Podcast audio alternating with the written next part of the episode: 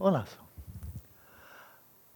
So since we're right at the beginning of our retreat, and since, as we will find in the text itself, the Seven-Point Mind Training, that two things are very essential for practice, as as as, uh, as Atisha says in Tibetan, "Toktanila jawani." At the beginning and the end, there are two tasks, and the first of these is motivation, when you're first setting out, and then when you come to the conclusion of some phase, because it's never really over. But when you come to the conclusion of a retreat, of a session, of a day, then the dedication, kind of the closure, like sandwiching any type of meaningful activity. And so we are really setting out now on our collective expedition. And then again, this balance of each of us here in our own individual retreats, unique, with our own schedules, our own priorities, and so forth. At the same time, uh, the very important balance to this is a very conscious awareness that we're here together. We're on the same ship, on the same ship. Uh, and we're all here with shared aspirations. But within the shared aspirations, each of us, of course, comes from a unique background. We have our own unique interests and so forth, uh, unique aspirations. And so that's what I'd like to do for the session right now. Rather than going back to the mindfulness of breathing, there'll be more time for that. But I'd like to, um, as we're just setting out here, kind of get our bearings, so to speak, get our bearings, as if we're setting out on a, an ocean cruise. Um, to take stock, to just reflect individually. So we'll have forty unique meditations here. And I invite you here to um, reflect on your own specific and unique reasons for coming here. There are many other things you could be doing, and many of those are very meaningful. But among the very many innumerable options you had, you chose to be here, and here you are, you know? And so why? There's so many other things to do. What brought you here? What was the vision, something in mind that coming here to this place with this teacher, but primarily focusing on the practices, uh, to spend eight weeks practicing shamatha, practicing lojong, practicing this quintessential text of Shantideva. What were, what have you? What were you anticipating? What was your vision? What good might come from this that you actually aspire for? Right? How is this part of your life's quest, of something you have in mind of how you would love to see your life unfold? What did you have in mind that this would somehow contribute to that? Because obviously you did, otherwise you wouldn't be here, right? But to make that conscious, to make that conscious, right? And so with that kind of as the background, what I'd like to do now, it will be a guided meditation, but the guidance will not be telling you what to think, but rather su- suggesting questions for you to pursue individually and uniquely. I've taught this practice many times. It's the fourfold vision quest. Uh, and I'll give a very brief summary and we'll go right to it. But the first, the first question is, what is your vision, your own vision, your own unique vision of flourishing, of a good life, of a meaningful life, something you aspire for, your heart's desire, right? And I will contextualize this a little bit in, in a way that I find enormously meaningful. And that is, as we envision how we'd love to see our lives turn out and evolve, and mature, develop over the coming months, years, and we may be, even be thinking from lifetime to lifetime, uh, there's a whole domain of flourishing, of well-being, that I'll call hedonic. And, and when we say somebody is hedonistic, if we say this in English, oh, you're very hedonistic, you know, that's something of a put-down. You're, that means you're kind of superficial, kind of like just focusing on sensual and kind of meaningless desires. Oh, it's such a hedonistic. We probably wrinkle the nose when we say that, hedonistic. But that's when we go back to the classical Greek meaning of hedonic, uh, or as it's used in modern psychology, hedonic doesn't mean something to disparage, something that's great, uh, crude, base, demeaning. Uh, and I will define it, because clearly people do, do define it in different ways, and I'll define it very briefly and succinctly. As hedonic pleasure, hedonic well-being, or happiness is any type of pleasure, satisfaction, joy that we experience that is in response to some pleasant stimulation. Some, something happens to us. And often it happens to us by way of our senses. We meet a, an old friend, and we're, we light up. We're very happy to see the old friend. So we know that can be a very wholesome thing. Oh, it's, but you know, it's an old friendship. I remember when I was in in uh, Rio, de Rio de Janeiro, several years back, and suddenly up, up, up, up to um, Anizamba, Anizamba. It was such a surprise, such a delight to see her. Uh, she's been a nun for like forty years. I hadn't seen her for decades. But just to see her there in the hotel, I said, oh, how nice, you know. Very wholesome relationship, purely wholesome relationship. It's hedonic. Because had she not been there, that would not have aroused that sense of pleasure of seeing her and renewing our friendship, deepening our friendship. Uh, so I'm, I'm fo- focusing on something that's really very wholesome. It's a real spiritual friendship that goes back four decades. That's a good thing. And it's hedonic. You know, the pleasure I derive from seeing her, sitting down and talking and sharing experiences, very meaningful, and it's hedonic. Enjoying a good meal, enjoying having children, enjoying a romantic relationship, friendship, beautiful sunsets, the beauties of nature. Uh, the, getting a good job, getting into a university you wanted to get into, and so forth. So I covered a broad spectrum there.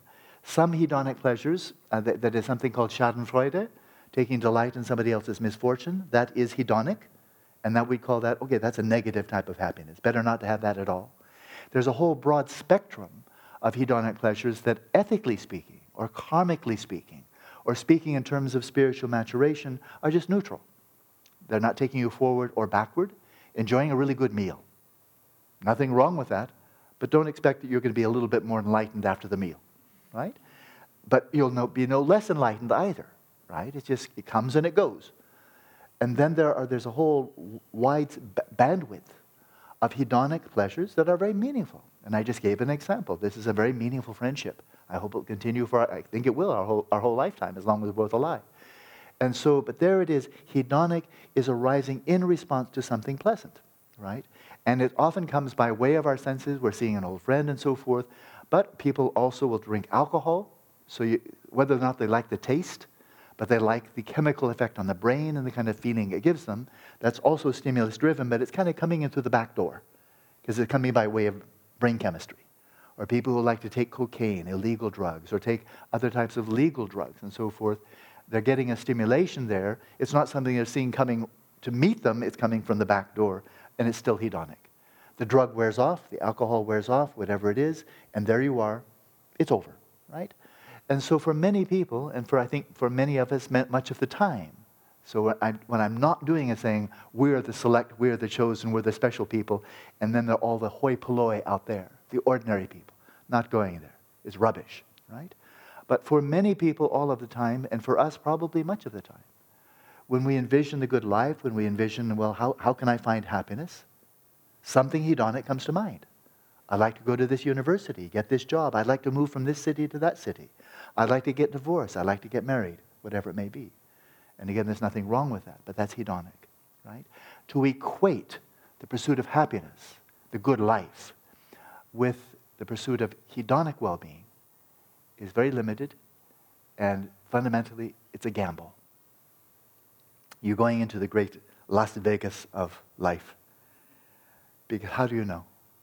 You know, when we are investing, when we're going out to the world, for whatever it is, so much out there is beyond our control, totally beyond our control, that just by and large, the pursuit of hedonic pleasure, it's always a gamble. You know, you don't know how it's going to turn out. Right? And so we can ask, well, is there another type of happiness? And the Greeks had a term for it. You probably know it already, eudaimonia, or eudaimonic well-being. Genuine happiness is one of my translations for it. Human flourishing is another good translation. But this is, again, a sense of well-being, but it's not simply a pleasure. It's not an emotion. It's something deeper than that, something that can be much more abiding or in, much more durable than that, sustained than that. It's a sense of well-being or a sense of flourishing that is arising from what we bring to the world rather than what we get from it. Anything we get from the world, meeting a friend, getting a job, money, and so forth and so on, even having children, anything we get from the world can be taken away, right? Whereas that which we bring to the world, almost by definition, just lang- language-wise, if I derive a sense of well-being from something I bring to the world, how can I possibly lose it? Because the very process was giving it. So I've already given it, you know. The joy of giving a gift with a pure motivation. You simply want to, you know, bring somebody else happiness. And you give it, and there's some satisfaction at the end of it. Really, nobody can take that away. They may destroy the gift, they may not like it or what have you, but if you offer it with a pure motivation, with no strings attached, no attachment, then that's yours. Right? And so genuine happiness, eudaimonia, that as you envision your own flourishing, and I want to go to the meditation soon, as you envision that, I would encourage you not to overlook the hedonic, because of course we'd like to be in good health, we'd like to have very meaningful and happy relationships, we'd like not to be impoverished, and so forth and so on. All that's very much part of it. But that we then consider, but what is the point of hedonic pleasure? It's a question I think rarely asked. What's the point of having good health? I don't know, not a question you'll come up, you'll, you'll encounter very often. What's the point of having good health? Is it an end in itself? If it is, well then good luck with that, because good health won't last. One way or another, it wears off. You'll, you'll grow out of it, you'll get old enough, it will pass, or you'll get injured, or you get sick. So good health, good, but if it's an end in itself, pretty limited. What's the point of having affluence? Nothing wrong with being wealthy or having certainly had, having adequate means, but what's the point? What's the point of getting a good job? Was that it? Because you'll lose it sooner or later. So what's the point? What's the point of having a marriage? Is that it? Is that what it's all about? Now my life is full because I have a good marriage? Or having, what's the point of having children? Is that it? I've passed on the, the genes, the human race will be perpetuated. And so when we ask this question, and I think it's a very deep question, um, I'll give an answer from the wisdom traditions of the world, and not just Buddhist. But the point of hedonic well-being is to provide us a platform, a foundation, a ground, a basis for pursuing, cultivating, realizing genuine happiness. One is a means to the other. So having children, that's not to say that children are our tool for getting something we want, but having children can be a means now within the whole context of having children, that we have children in order to provide them with their hedonic well-being, but also in this whole network of parent-child relationship, husband-wife relationship, and so forth, that the hedonic is for the sake of providing your children with genuine happiness. Right? What's the point of an education? Yeah, provide the children with the skills, the means to make a living. But if that's all it is, I mean, one could say, so what? So you made a living. I mean, are we supposed to get up and applaud here as if something really remarkable and wonderful has happened? What's the point of making a living? In order to find meaningful life, genuine happiness, flourishing. So I am being a bit suggestive here. I'm leading the witness.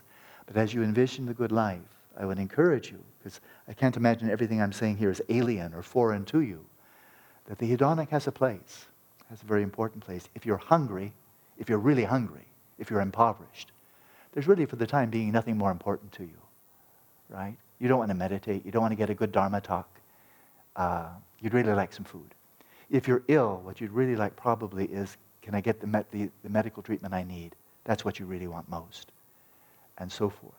So there, the hedonic must never be disparaged, overlooked, as if it's somehow insignificant. At the same time, if we take it as an ultimate end, I find something very precarious there. And to my mind, I'll now just speak the truth from my perspective, unsatisfying. If that's all I can look forward to is hedonic well-being, then I say, no, I'm sorry, but I need another plan here. I need another option. And happily, Buddhism provides this. Aristotle provided it. Christianity, Hinduism, and so forth. The wisdom traditions of the world have responded to this deeper question of how to truly flourish and what does that mean. Okay? So we'll have four questions. First, your vision of flourishing, hedonically and eudaimonically. What is your vision? Not a template, it's not getting the right answer, it's getting your answer. And then as you hold that in mind, almost like holding it in suspended animation in your mind, holding that vision, we call it in working memory, then as you recognize your interconnected, interconnectedness with the world around you, that we really cannot even survive without the people around us, other, the environment, and so forth, then the second question will be, what would you love to receive from the world, from other people, loved ones, strangers, the natural environment? What would you love to receive from the world around you in order to realize your vision of flourishing? Second question. Third question, how would you love to transform, to evolve, to mature, to grow as an individual in order to realize your own heart's desire? And the fourth and final question is, what would you like to offer? Because I think all of us here, I doubt, I doubt that there's one person here who's so self-absorbed that it hasn't occurred to us, what might we offer to the world around us? Just gimme, gimme, gimme. I don't think there's even one of you. Of course we want our own flourishing, we want our own well-being, but also there must be in the mind already, what would you like to offer? What would you like to give to the world around you? You know, so, and what would what would bring you the greatest satisfaction? And so His Holiness the Dalai Lama once raised this point that um, if you're going to be selfish, at least be intelligent about it. You know, so enlightened self-interest is a term we use in English. So even as we think of offering our very best to the world, it's not meaningless. It's not a deviant or errant mistake to think from for the from to bring my own life, to bring to my own life the greatest possible sense of meaning, of satisfaction, of fulfillment. Seeking in this very benevolent but self-centered way for my life, for my well-being. How could I bring that, make it as, as rich, as meaningful as possible? What could I offer to others? Right?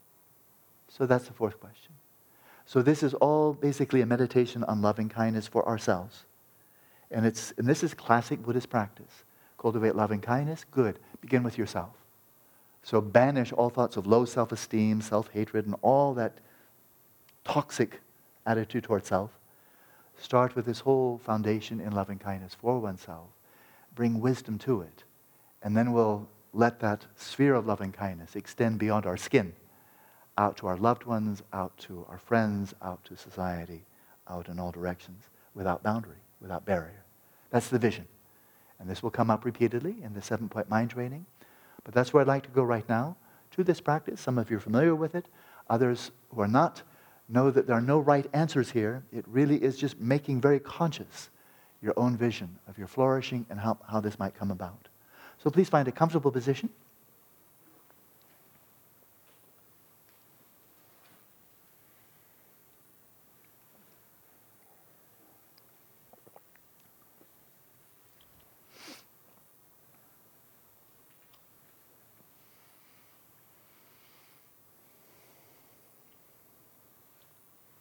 So Atisha, the originator of the Seven-Point Mind Training, says at the beginning, establish your aspiration, your motivation. It's almost like setting out on a long, uh, long ocean voyage, but, but having your navigation charts and say, where are you going? What's your direction? That's what we're doing here. So in this meditation, we'll also be setting our motivation for this retreat. A good time to begin as we begin the retreat itself.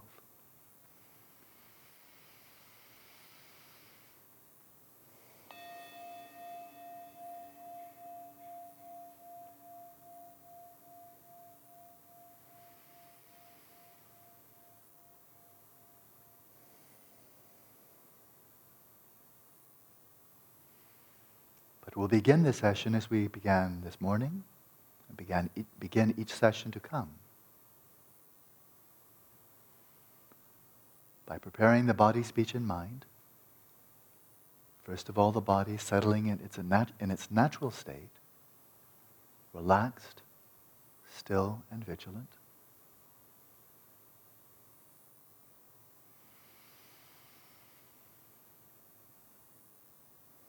And when we say natural state, it means that it's not already configured in one direction for one type of task versus another, but it's, we establish it in this state of dynamic equipoise, ready to remain still if we wish to remain still, ready to embark on any type of meaningful inven- uh, adventure.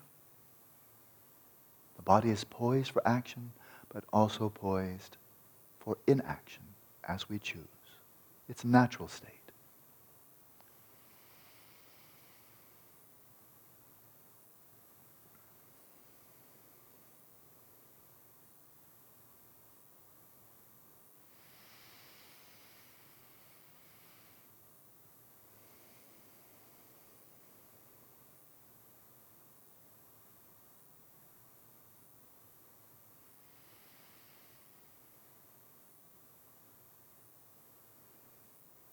Then in order to establish your outer speech, your actual voice, as well as the inner speech of the mind, in its natural state, a state of effortless silence, in order to facilitate that, settle your respiration in its natural rhythm, with every out-breath relaxing the body, releasing the breath fully, and releasing any thoughts, images, or memories that come to mind.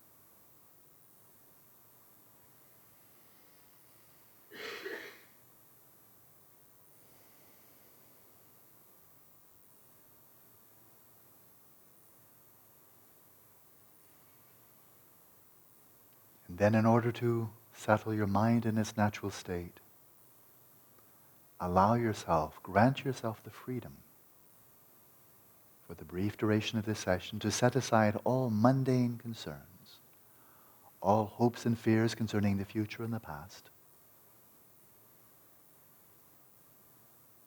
Allow yourself the leisure and the opportunity to let your awareness come to rest in stillness in the present moment.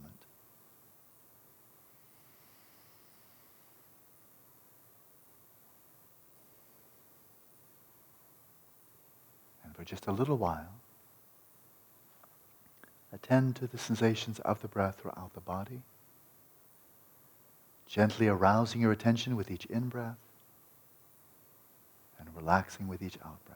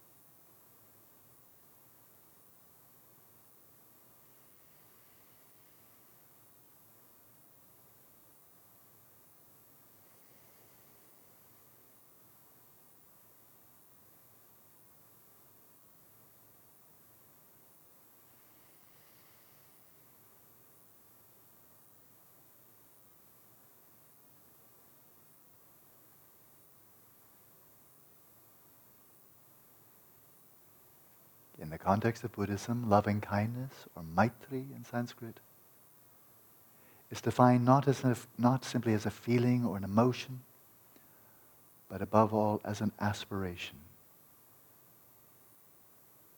An aspiration that we may find happiness, both hedonic as well as eudaimonic, and find the causes that lead to such well-being. So in this spirit of loving-kindness, first of all directed to ourselves, I invite you, first of all, then, to recall, what was your vision? What did you have in mind?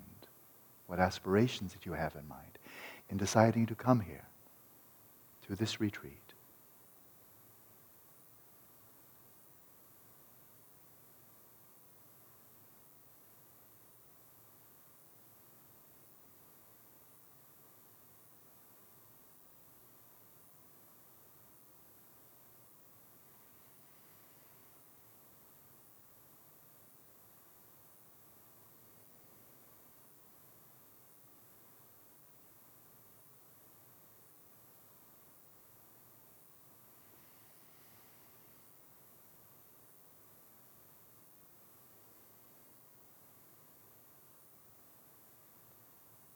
Now, of course, our aspirations can and do change over time.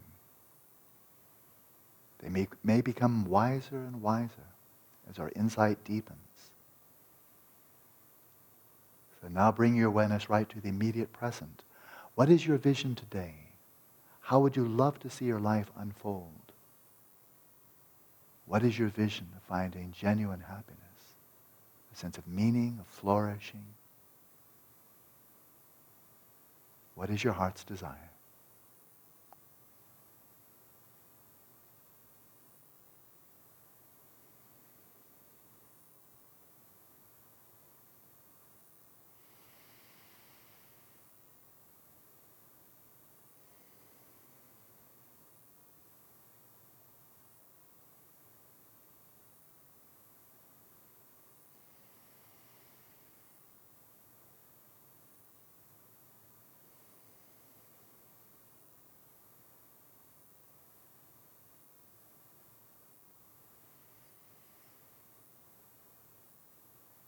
As you hold this vision in mind, in this spirit of loving kindness, aspiring for your own happiness, aspiring to cultivate the causes leading to such well-being, with every out-breath, consciously arouse this aspiration. May it be so. May I find the happiness that I seek and cultivate the causes leading to it.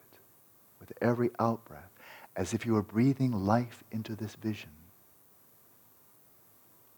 Arouse this heart of loving kindness for yourself.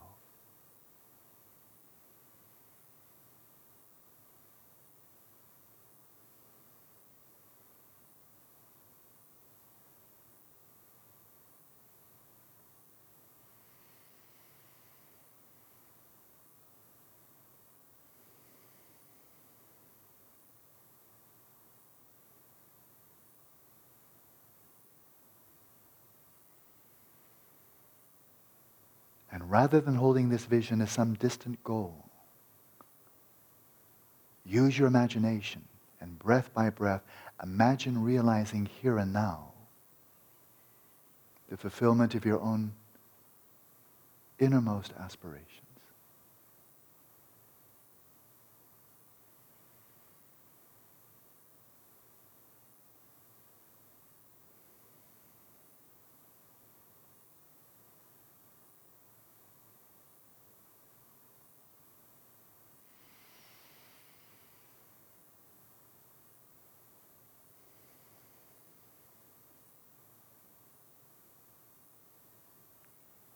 Now move to a second question.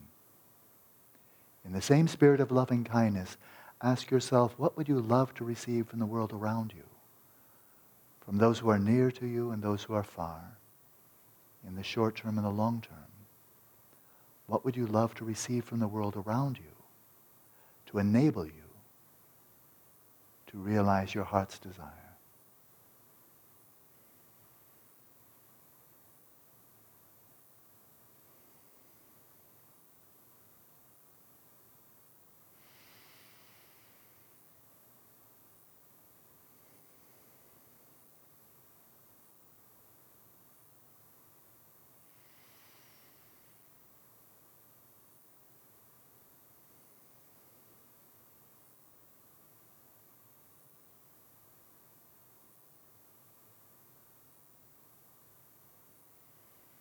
And with each in-breath, arouse this aspiration, may it be so. May I receive all that I truly need in order to find the fulfillment, the sense of meaning, the happiness that I seek. With each in-breath, arouse this aspiration of loving kindness for yourself.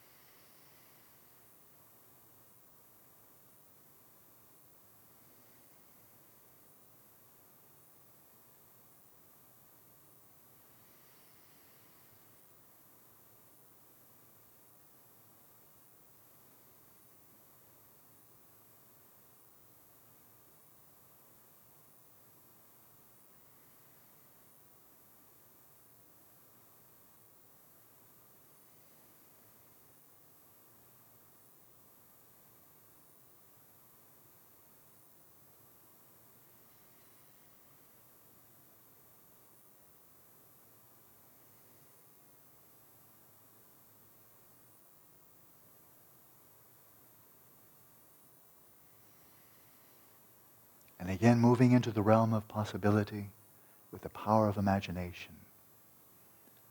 Imagine here and now reality rising up to meet you, moment by moment, day by day, week by week, providing you with all that you truly need to find, to find the fulfillment that you seek. Imagine it to be so here and now.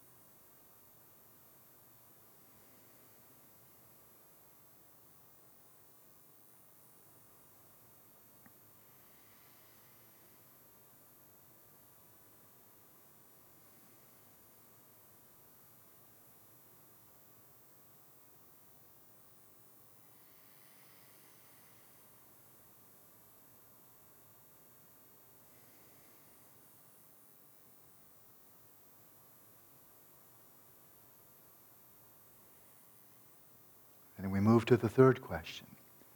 In order to realize such fulfillment, obviously there must be transformation from within and not simply a lot of help from outside. So in the same spirit of loving kindness, envision now, how would you love to transform, to evolve, to grow, so that you may find the fulfillment that you seek? From what qualities would you love to be free? With what qualities would you love to be richly endowed?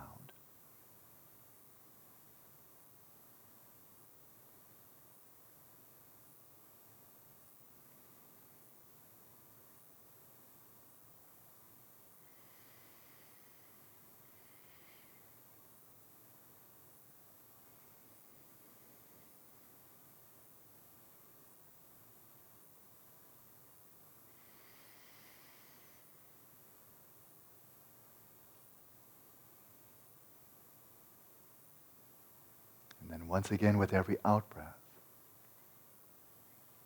arouse the aspiration. May it be so.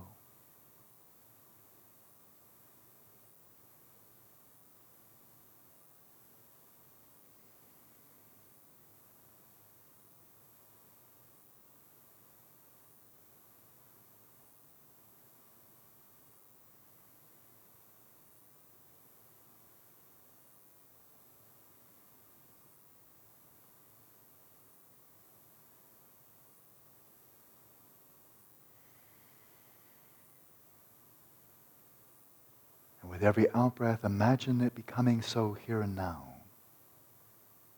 Imagine becoming the person you would love to become.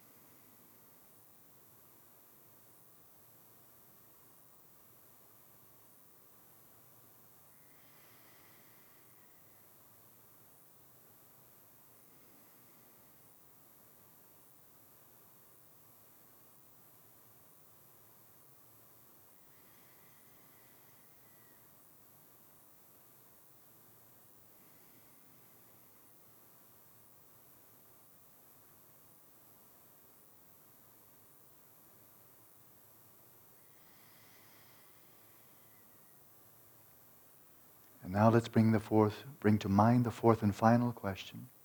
And that is, in order to find the greatest possible meaning and fulfillment, satisfaction in your own life,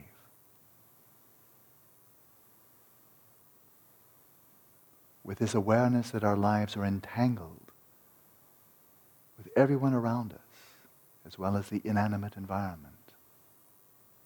Imagine now, drawing from your own unique background, your skills, your interests, your abilities, what did you uniquely love to offer to the world around you? What is the very best you could offer?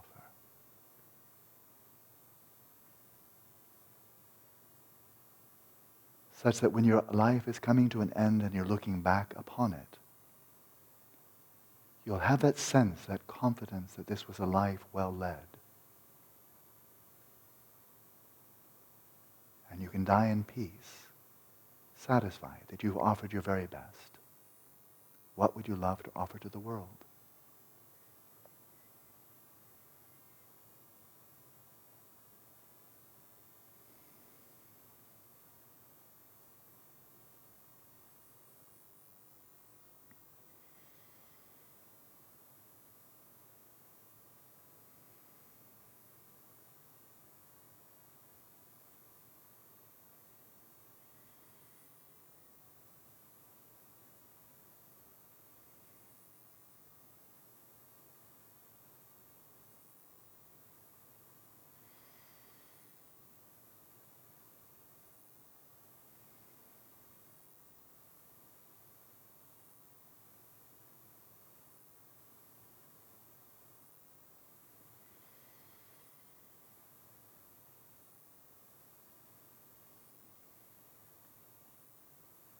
With every outbreath, arouse the aspiration.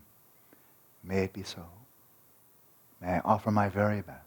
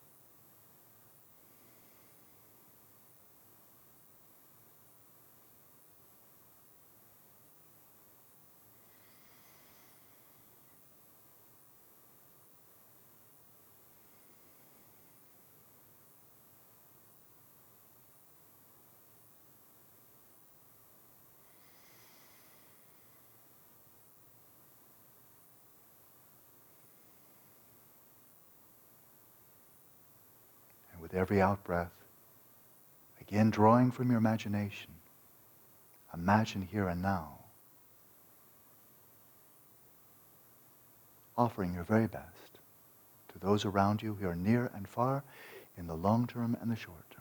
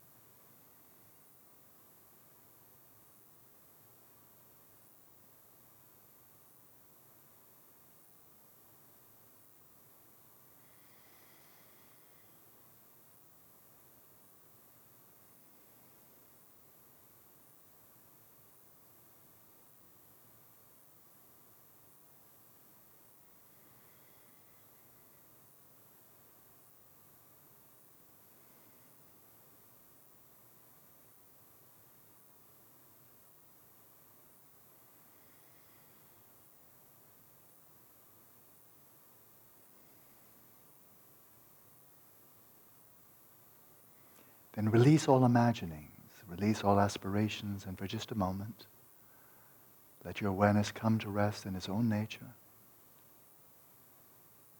simply being present, aware of being aware, be still.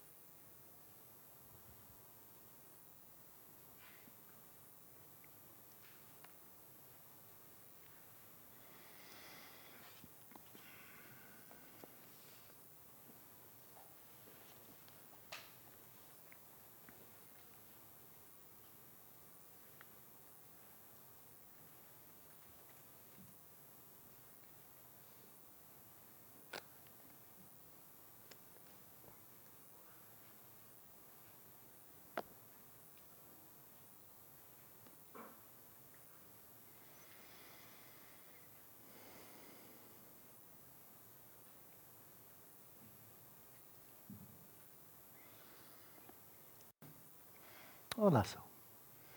So I don't have any real clear plan right now, but I think over the next eight weeks we'll periodically come back to this practice, and then you can see for yourself how it uh, changes over time. Because there's no, no such thing as getting the right answer and then sticking with it through thick and thin. But just seeing how you develop, and a term I've, I've, I like, I've coined it, I find it useful, cognitive intelligence. Cognitive has to do with our desires, our aspirations, our intentions, and then intelligence, kind of self-explanatory, that we become wiser and wiser in our aspirations, in our goals, our motivations, our ideals. Um, and so that we get a real fusion of skillful means and wisdom. But now, without further ado, what I'd like to do is, this, this afternoon, still having some time for open discussion, just give a very brief introduction to this text that we'll be spending four weeks on. Again, among uh, original Tibetan texts, I don't know of any offhand that is more widely studied, practiced, taught than this Seven-Point Mind Training, because it's embraced by all four schools of Tibetan Buddhism. Um, it goes back to Atisha, who was really living there in the um, to the tenth and the eleventh century, from nine eighty-two to ten fifty-four, a great Indian master, great by all standards. He was renowned in India as a great scholar, a contemplative, a great bodhisattva. And so he was the one that brought this, these teachings, synthesized these seven points of mind training, and they were written down later on by Chekawa Yeshe Dorje, who lived from the eleven oh one to eleven seventy-five, so more than a century later. So he was an indirect disciple of Atisha. He wrote them down, kind of formalized it in, a, in, the, in, the, in the form of a text. And again, I don't know of any text that's more commonly taught, practiced, and studied than this one. Because again, because it's covered, it's it's it's praised, it's it's been revered for a millennium uh, by practitioners from all of these traditions, and so it focuses on what is the very core of Mahayana Buddhism: bodhicitta, relative, ultimate bodhicitta. If you don't know what those words mean, you soon will, as we look into the text, uh, and just br- very briefly the the lineage behind that. Dondumba was. Um, it said that he had sixty. He He trained under sixty gurus, so a tremendous erudition. And those that f- the teaching, the, the teachers, the lamas, the gurus from uh, from whose teachings fed directly into this were Maitriyogan, Dhamma Rakshita, Serl- and Serlingba. So he synthesized the teachings from these three, and then he passed them on to his principal disciple named Dromtönpa, uh, who is regarded as a previous incarnation of the Dalai Lama. Dondumba, onto Chekawa Yeshe Dorje, who wrote these teachings down. And then, as far as I know, the earliest commentary to the root text was written by another Tibetan master of this Kadampa lineage, so the true, the authentic Kadampa lineage, tracing back to Atisha and through Dondumba, Then the first commentary to this text, as far as I know, was by, by a little-known Lama by the name of Sejibua. I don't have his dates, but he'd be way back there, probably about nine hundred years ago. And so I came across a manuscript of this, and so that was really the basis for the two books, the two commentaries I've written. Uh, I found something really very essential, very core, uh, kind of almost primordial in his commentary to it. I sense a pretty direct transmission from Atisha to Dondumba to Sejibua. Um, and so it wasn't yet differentiated into a Nyingma commentary or Kagyu or Geluk, Sakya, and so forth. It was really just straight Kadampa. And so I found it really spoke to me, and so that is my primary commentary for this oral commentary here. And so it's in seven points. Let's just look through them, just, just a very brief overview. First of all, the preliminaries, the kind of the foundational dharma, then the main practice, which is cultivating ultimate and relative bodhicitta, and then really kind of the heart essence of the practice on the basis of the two bodhicittas is learning how to be a spiritual alchemist, of learning how to transmute everything that life dishes up, most of it being out of our control, but how can we, so to speak, uh, increase our digestive powers so that we can digest, assimilate, grow from whatever life's d- dishing up. And that includes both felicity, learning how to transform that into the path, as well as all manner of adversity. So that's really the kind of the heart essence of this practice. And then the fourth point is a synthesized practice for a lifetime. So how do you sum that all up in one kind of quintessential way? And then as you're practicing, the next point is the criteria for having trained the mind. That is, if you're engaging in the practice of the seven-point mind training, how do you know what it, whether it's working, whether your practice is being fruitful or not? Well, he'll tell you. Look for these marks. This indicates a successful practice. If there's, they're not, then something's not working. So that's the criteria for having trained the mind. Then there are the pledges or the samayas uh, that really provide the structure, the framework for the practice overall, and then the actual practices of mind training. So those are the seven. And then I'd like to give just a brief anecdote of how it comes to you, that is, uh, the whole notion of lineage, of oral transmission, of a continuity from generation to generation, is very strong in the Tibetan Buddhist tradition especially. Multiple, so multiple traditions, but here's one. And so um, the lineage that I received is enormously meaningful to me. And so I want to just pass that on so you know where it came from. Um, and so it goes back to my own personal history just about exactly forty years ago. I've been in Dharamsala at that time about two years or so. So by the time that I really decided I wanted to receive this transmission, this teaching to enrich my practice, I was already quite fluent in Tibetan. I went there to Dharamsala to totally immerse myself in it, and I did quickly. A year and a half later, so I could speak and understand pretty fluently. I had an enormous amount of help from various friends there. And so, and I think I had actually already matric- matriculated in the Buddhist Institute of Dialectics. I was in a monastery, full training, a lot of debate, a lot of philosophical, a lot of very intellectual stuff.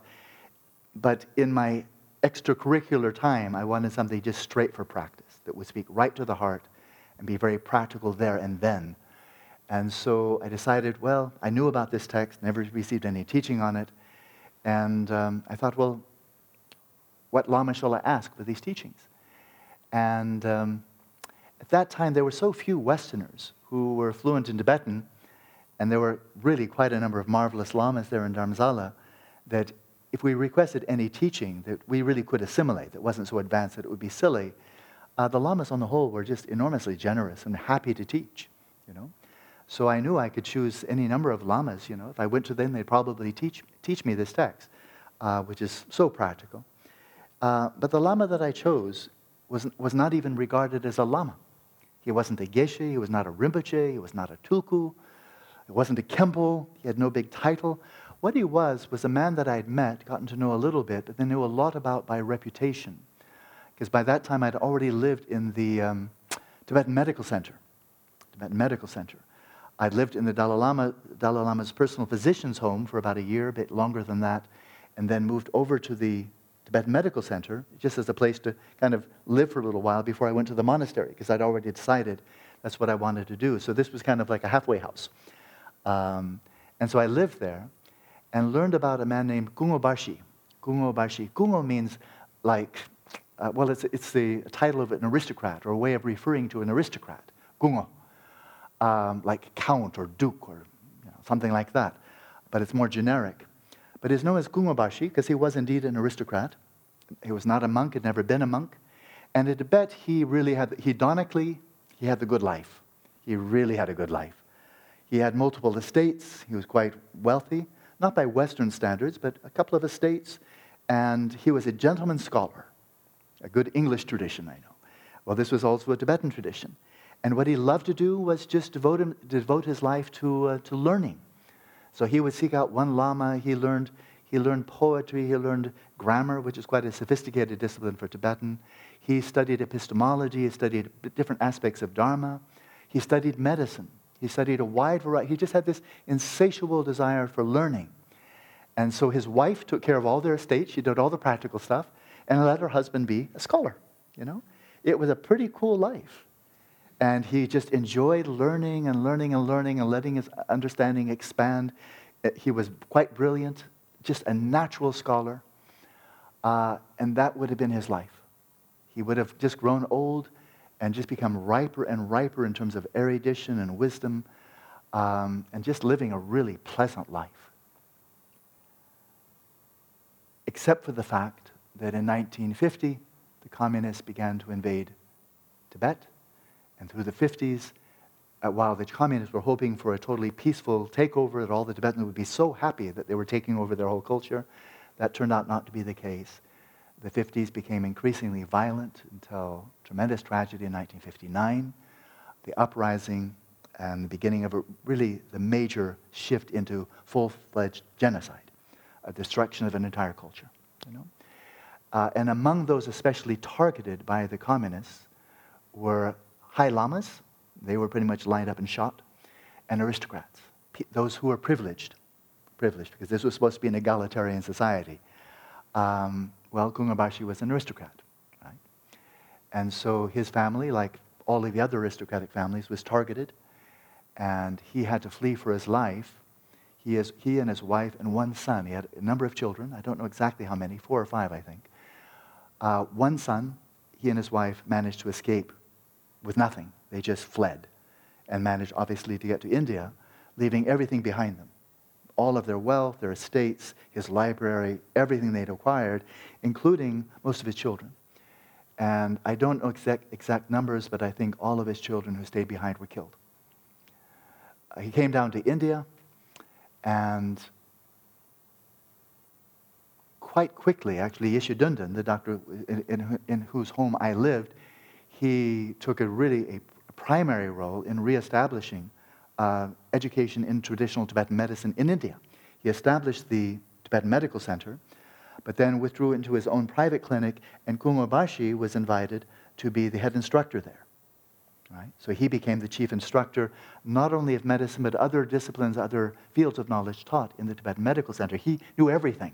He had this tremendous erudition, and he was a consummate teacher. So he lived on about thirty dollars a month as the as the director and the principal instructor for this whole institute, about thirty dollars a month to support him, his wife and his, his grown son. Uh, I visited him in his little hut. It was one little one-room wooden shack, and that's where he lived. And he lived very contentedly on his thirty dollars a month. And so I got to know him and knew the tremendous adversity he had been through. I mean, just... From the enormously good life, it was almost like being cast from a deva realm to a hell realm, just losing everything, and knowing that his own children had been murdered for doing nothing at all, except that they were his children.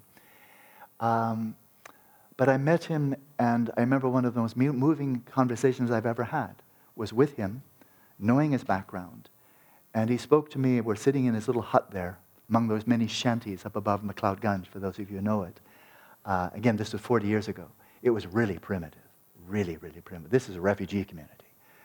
Uh, and I was sitting with him, and there was just a, a serenity, a sense of sheer goodness, of kindness, of patience. They just filled the room when he was in the room.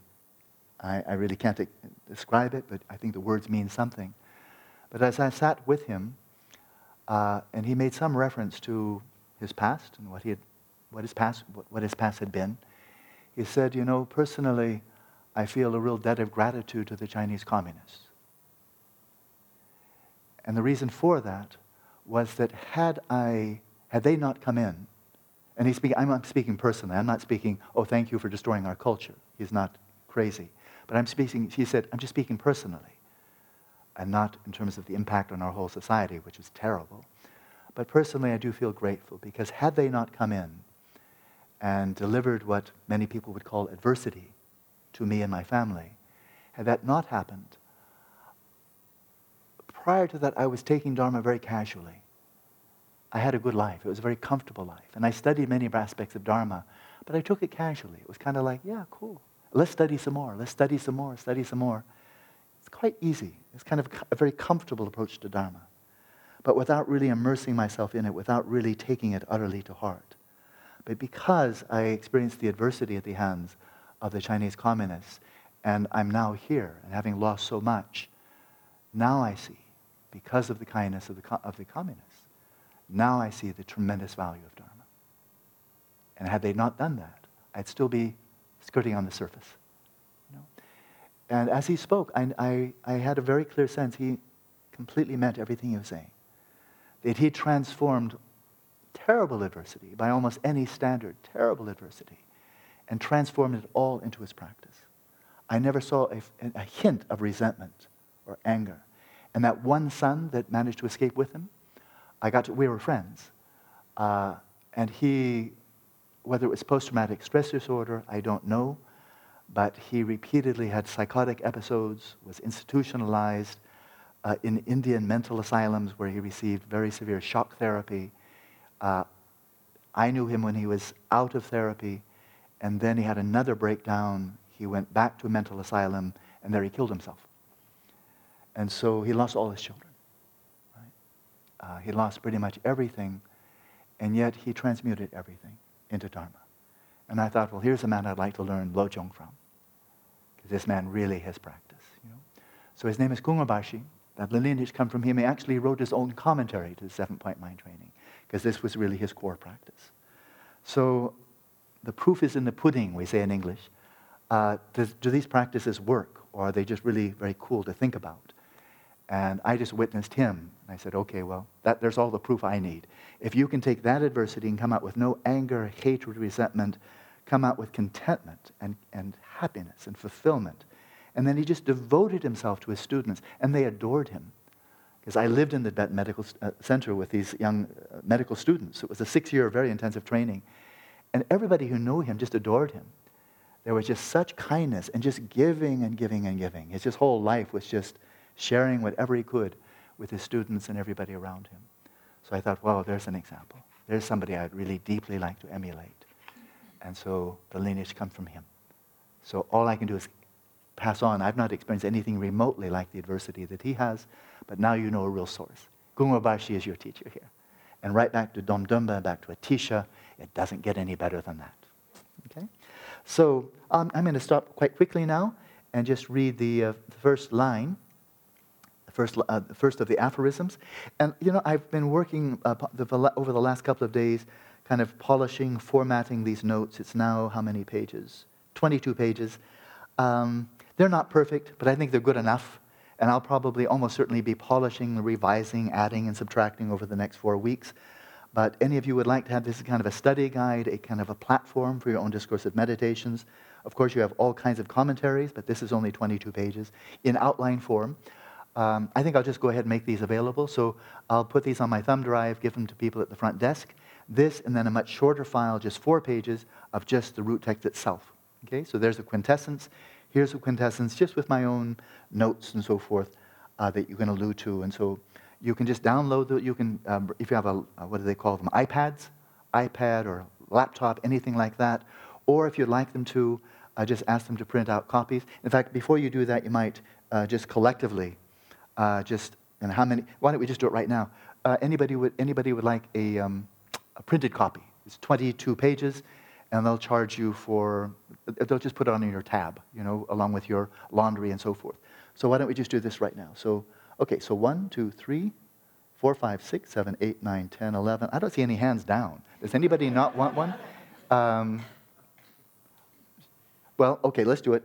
So one, two, three, four, five, six, seven, eight, nine, ten, eleven, twelve, thirteen, fourteen, fifteen, sixteen, seventeen, eighteen, nineteen, twenty, twenty-one, twenty-two, twenty-three, twenty-four, twenty-five, twenty-six, twenty-seven, thirty-seven. thirty, that's about, sounds about right. Okay, I'll just ask them to um, print up thirty-seven copies, pick them up there. It's going to cost, it's going to be the cost of the paper, basically. Pick them up there. Um, does any, and of course, the root text is in the notes. Uh, do this, does anybody who would like the, the twenty-two pages of the whole study guide or what have you, the outline, would any of you not like to have uh, just the four pages of the root text? Okay, I'll ask them to print up thirty-seven copies of both, pick them up at your leisure. And then, of course, you're also welcome just to, because um, I'll ask them to put it up on whatever kind of server or whatever they have. So if you'd like to download it, have it on, on your iPad or what have you, you can have that as well. Okay? Very good. Okay. So the first line. I'm just going to read this very briefly. I want to have maybe twenty minutes for discussion. Um, and the first line is, tra- first train in the preliminaries. First train in the preliminaries. And these are, in Tibetan, it's called Lodot uh, And so lo means, so let's unpack that. Lo means mind, intellect, or also attitude. Attitude or perspective. What's your attitude towards this person? What's your perspective? How, what's your sense of this person? How do you view this person? This is lo. So when we speak of lojong, jong means to train, to transform, and also to purify. So to shift one's attitude, to, to adopt a fresh attitude, a new perspective, another vantage point, right? Another way of viewing. And then purifying, transforming it, bringing greater maturity and wisdom to. This is really what the lojong is all about, okay?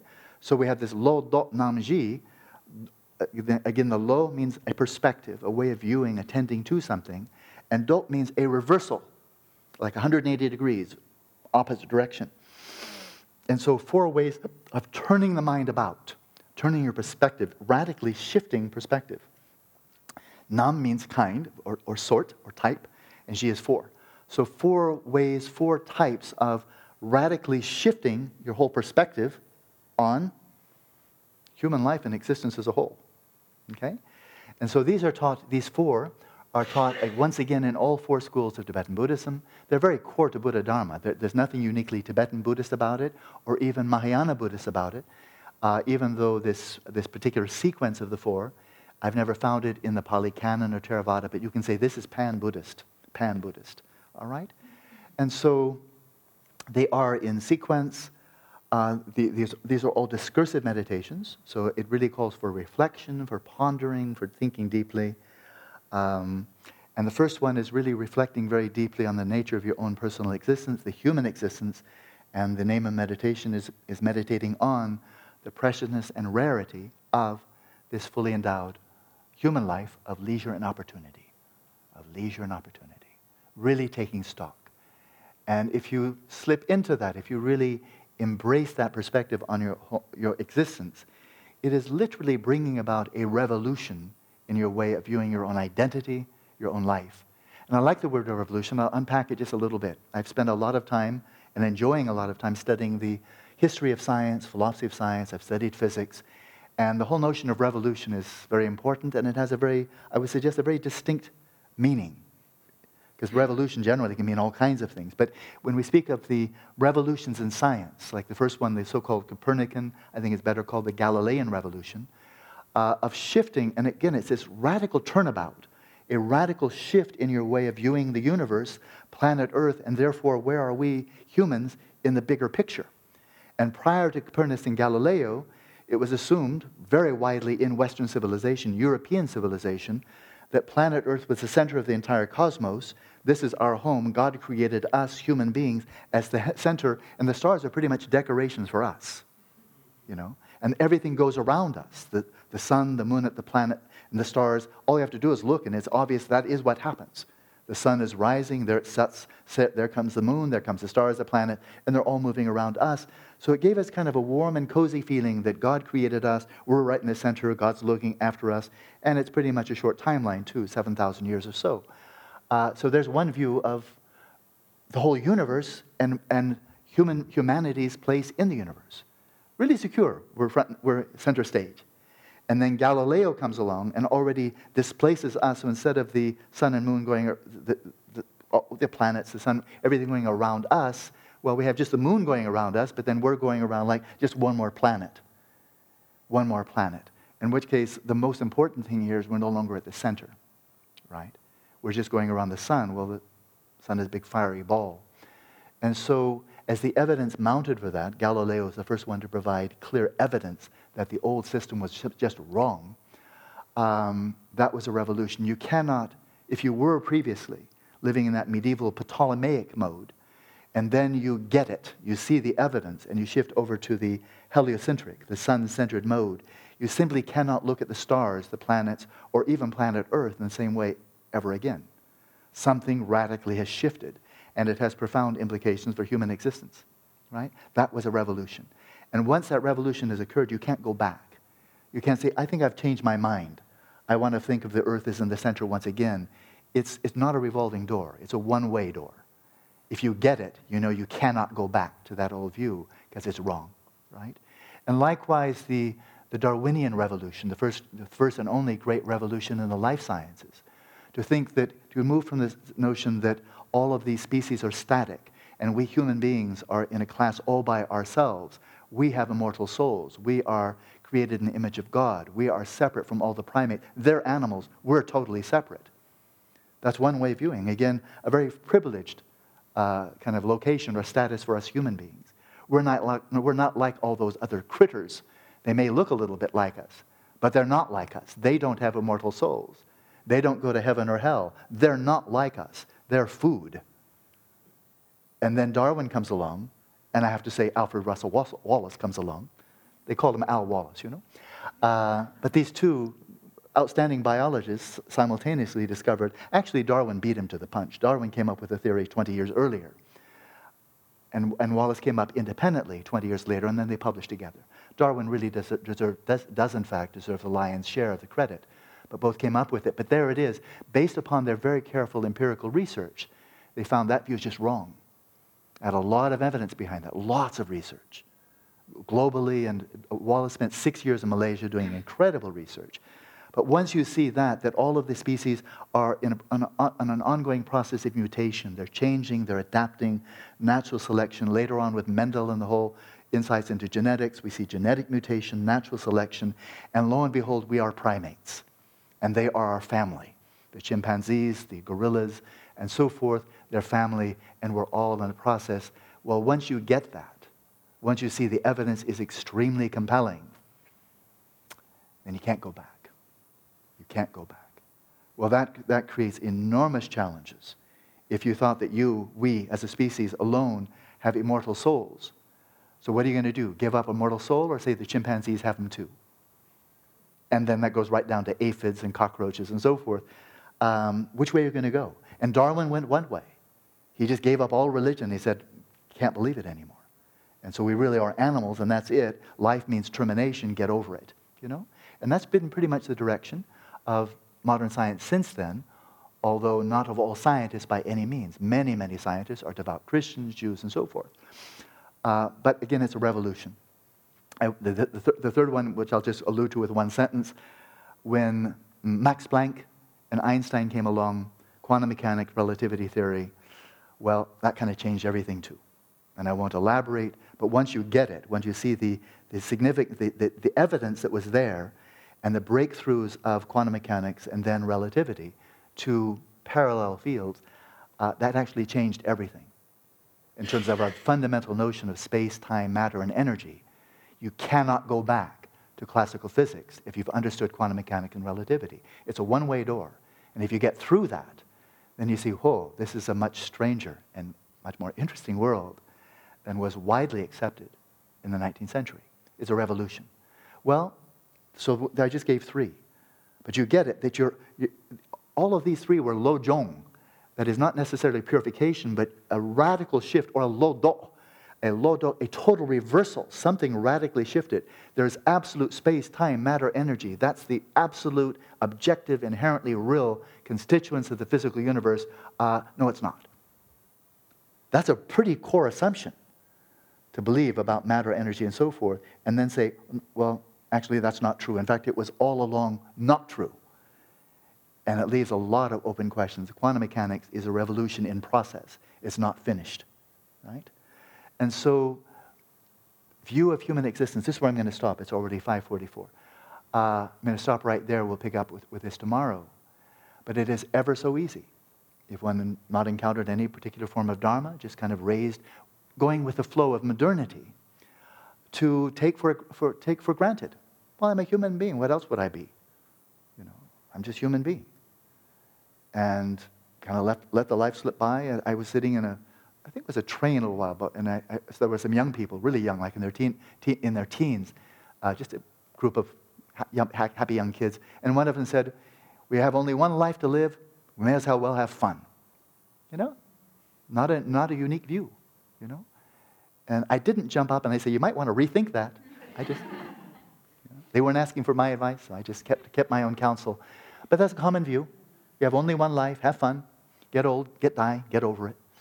Uh, and from that view, which is pretty much single-pointedly focused on the finding hedonic well-being and avoiding hedonic suffering. And hedonic suffering is, once again, Uh, I can't even call it, well, hedonic, stimulus-driven suffering. Doing everything we can to avoid circumstances that make us unhappy and to find circumstances that make us happy and think this is the only life there is, okay? How about a total revolution that radically shifts that around one hundred eighty, one hundred eighty degrees, that your very attitude to your existence is deeply and irreversibly changed? That's what Buddhism is inviting. He said the evidence is there. The evidence has been replicated, confirmed, reconfirmed a thousand times, ten thousand times, that that view is simply wrong. This is the only life. It's over, terminated. Got that one wrong. It still is a widely spread, widespread assumption in the mind sciences especially that the mind is simply a product of the brain. Well, they got that one wrong. They just got that one wrong. And if what I just said is true, it changes everything. Nothing is the same. And so I have really spent about twenty years trying to investigate this from every angle I can, from modern physics, neuroscience, philosophy of mind, psychology, looking what's your best shot. I know what the materials have to say. I've heard it for a long time, my whole life. But what's your evidence? Why do you believe that? Uh, and if they had a really compelling argument, I'd have to go with it. But my conclusion is they don't. And the most compelling evidence, both reasoning and evidence that I've seen, is what I'm sharing here. Uh, I think it's true. And if it is true, it changes everything. Nothing is the same. Nothing is the same. And that's the very first point. You know, to radically shift your, your basic stance, your attitude, your perspective on your own existence, and to recognize that it's as it were, you're sitting on a gold mine, and the gold mine is yours. But unless you recognize it, and unless you pick up a shovel, you can be sitting on immense wealth, unimaginable wealth. But if you don't know it's there and you don't have a shovel, then you can die in poverty, okay? And that gold mine is your own mind and the natural resources of your own mind. Inconceivable. But you need to know it, it's there. And you need to know to get your shovel to make it manifest and derive benefit from it. To have a life where you have the leisure to explore these inner resources. And you're not always, every single moment of the day, struggling for survival. And have the opportunity to explore those inner resources by having skillful instructor, good spiritual friends, teacher, and so forth. Having those two, the leisure and the opportunity. Well, they say that's more, more valuable than a wish-fulfilling jewel. And a wish-fulfilling jewel is one where you just direct your attention to it, and it will provide you with any hedonic pleasure you like. Anything. It's a wish-fulfilling jewel. It's a, it's a, the genie's lantern and so forth. Anything you want hedonically, there it is. Just snap your fingers, shazam, there it is. Well, they said this life that you have right now is of greater value than having a wish-fulfilling gem. And it's literally true. So we have a few minutes. Uh, that's a very brief introduction. Questions or comments about anything we've covered thus far? We will have more time for discussion. But again, this was the first time. We'll start with you, Cam- Camila. And, and the microphone's coming. Would like to share this. And oh, by the way, by the way, if you have any questions, that you would like to pose in this context, because after all, fifteen minutes a week, one-on-one, is rather skimpy. But if you have any questions that you wouldn't mind having me address in public, but you'd like it to be private, in other words, I won't address you by name, write them down. Write them down. And I will read them publicly, but don't put your name on it, because I might just read that and then blurt it out. So that's a special kind of question, but uh, even in the, the, the six interviews I had today, a number of questions came up. They said, oh, I'd really like to save this for everybody, because it's relevant to everyone here. Okay? So if they're personal issues, it may be very deeply personal and private, but, but if you wouldn't mind having them public without any reference to you, then the benefit goes to everybody who can listen. Okay? But if you, but you ask here with a microphone, uh, then it's live. So people will be able to listen to you. So, to Kamala, right over here, please. We have two microphones. Say, I couldn't quite hear. But j- the microphone's just coming. I can't quite get you.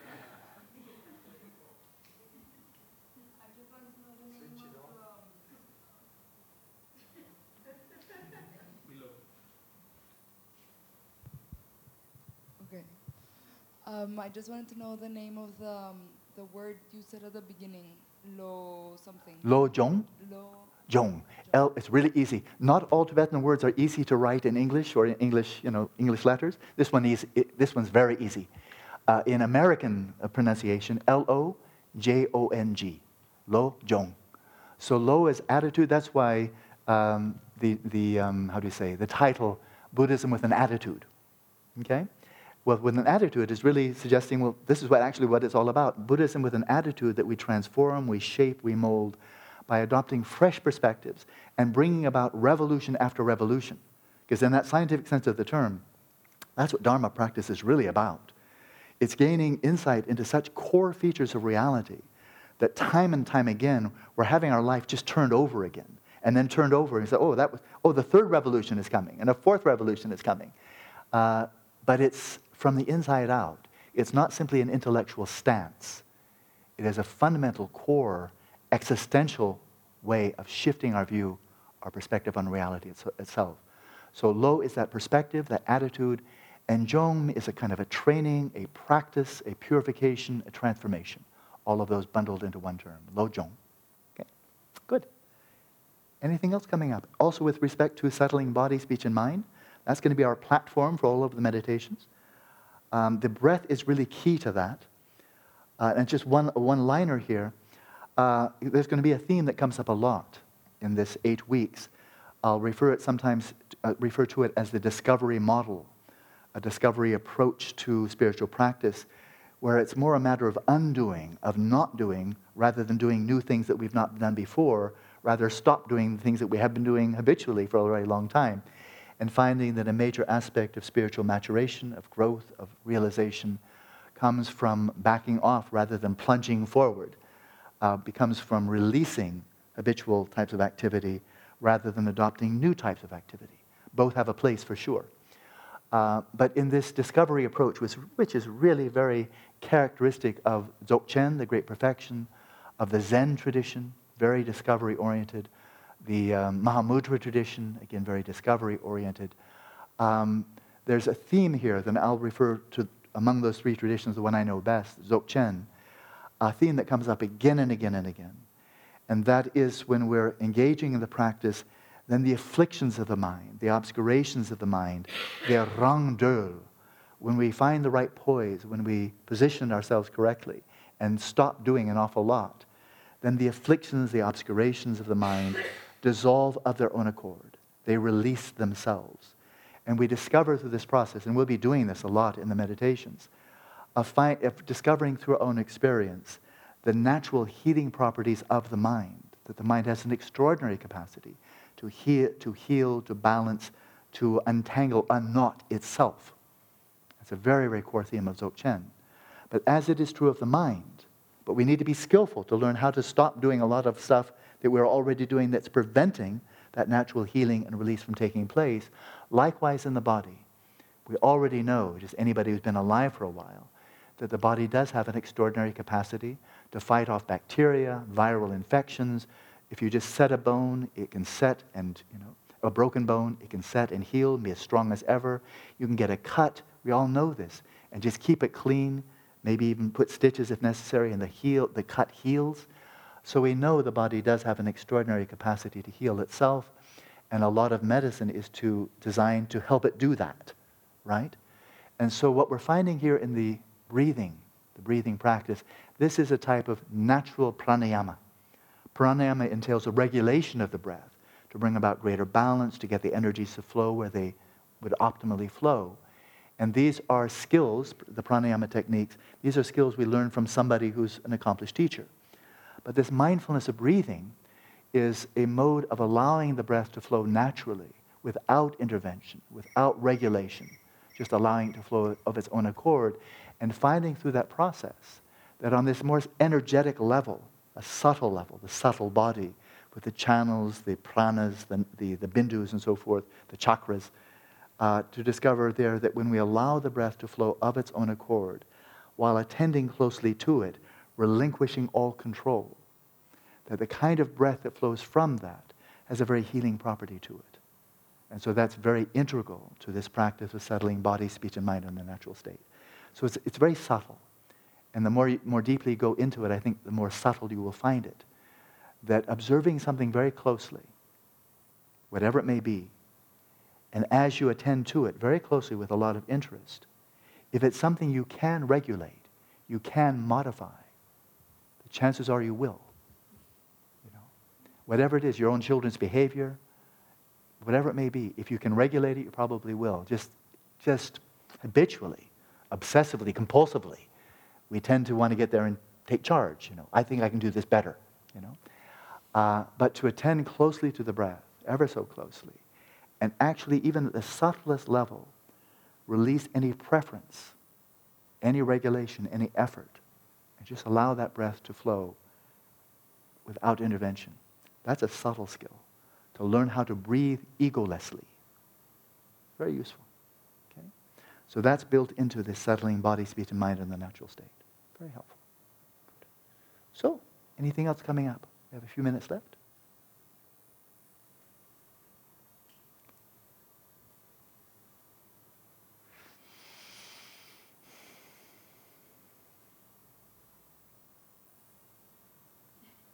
We don't have to stay here. Good. I think I'm finished for, t- for the time being. Tomorrow we'll pick up on this discursive meditation. Uh, probably tomorrow by tomorrow we'll have all of the um, these two, the the root text and the, the outline printed up. We'll continue. I think I'll get one for myself as well, so I don't have to lug my computer in and out every day. So, good. Well, it's almost dinner time. It's almost six. So enjoy your dinner, and I'll see you tomorrow. Oh, I have a bit more. I have three minutes. I'm going to hold on to them. Three minutes. I need to give you some homework, right? Uh, and I'll do this periodically over the eight weeks. And the homework here is to make a very smooth and restful transition from the waking state to falling asleep tonight, okay? So what I would strongly encourage you, make this a habit. It's a really good habit during retreat and post-retreat of not going directly from your activities of the day. Maybe it's work, maybe it's entertainment, maybe it's conversation, watching television, whatever it may be, but not making an abrupt transition. Okay, that's good. Okay, bedtime, brush your teeth, and boom, try to fall asleep, you know? But rather have a mediator there, some transition time. And so what I would suggest for tonight is after you've finished everything for the day, everything you wanted to do for the day is already done, including brushing your teeth, whatever you may do uh, before getting into bed. And so you're in your bed, and so you really have only one task to do now, and that is fall asleep, get a good night's sleep. Well, don't go there immediately. It's when you get into bed, having finished everything for the day, so the day's work is over, what I would invite you to do is go into the shavasana, the supine position, the shavasana, the corpse position, in bed, under the covers, and with a nice pillow under your head, and then for some time, and whether it's three minutes, five minutes, or twenty minutes, do this settling body, speech, and mind in the natural state. Go into this awareness that is permeating the field of the body. Attend to the earth element, and that is the sensations of firmness and solidity. And there's a lot of it, because you're, you're from the back of your head down to your heels, there's a lot of contact with your mattress. And so let your awareness sink down into the, the lower side of your body where it's in contact with the mattress. And resting there, letting your awareness become grounded throughout the body and not congealed or gathered up in the head, but really diffused through the whole body. And then just breathe, and just breathe and breathe. And every out-breath, releasing and releasing, melting, melting, releasing thoughts, letting go, letting go. And just more and more deeply relaxing, more and more deeply relaxing. And very gently, sustain the clarity, but don't make a big deal out of it, because you're probably tired, you're probably really ready for bed. So this is more, it is shamatha, that is, you're not just trying to fall asleep, you're doing your final session for the day. But when you do feel, and, and in my in my experience, I feel it quite distinctly, usually. I think, oh, I just lost my edge, because I'm sleepy and I need a good night's sleep now. When you see that the mind is kind of losing that clarity, you're starting to slip into sleepiness, then welcome it. It's time to go to bed. You're, you're, you're in bed already. So as soon as you see it's kind of going into drifting into sleep in that direction now, I've lost the clarity, then what I invite you to do, shift your position. That is, don't be, don't remain in the shavasana, but shift the position, what, what your sleeping position, on your side, however it may be, but do something different. So mentally you're kind of snapping your fingers. My shamatha session just finished, because I'm no longer trying to maintain balance. I'm now ready to fall asleep. Bring the session to a close, shift your position, and then get a good night's sleep. So it's a tough job, but somebody has to do it. Okay? So that's it. But it makes a very nice transition. So you're not bringing the clutter of the day, the rumination, you know, all, and the work of the day and so forth. You're not trying to bring that into your sleep, but create a nice, a little hiatus there, a little interval that's free of the activities of the day, but not yet sleepy, not yet falling asleep. Very smooth transition. Okay? So try that. It's your homework. And I'll see you tomorrow morning. And again, continue socializing. This is these two, two days, they to get to know each other before we go into general silence. So, all good.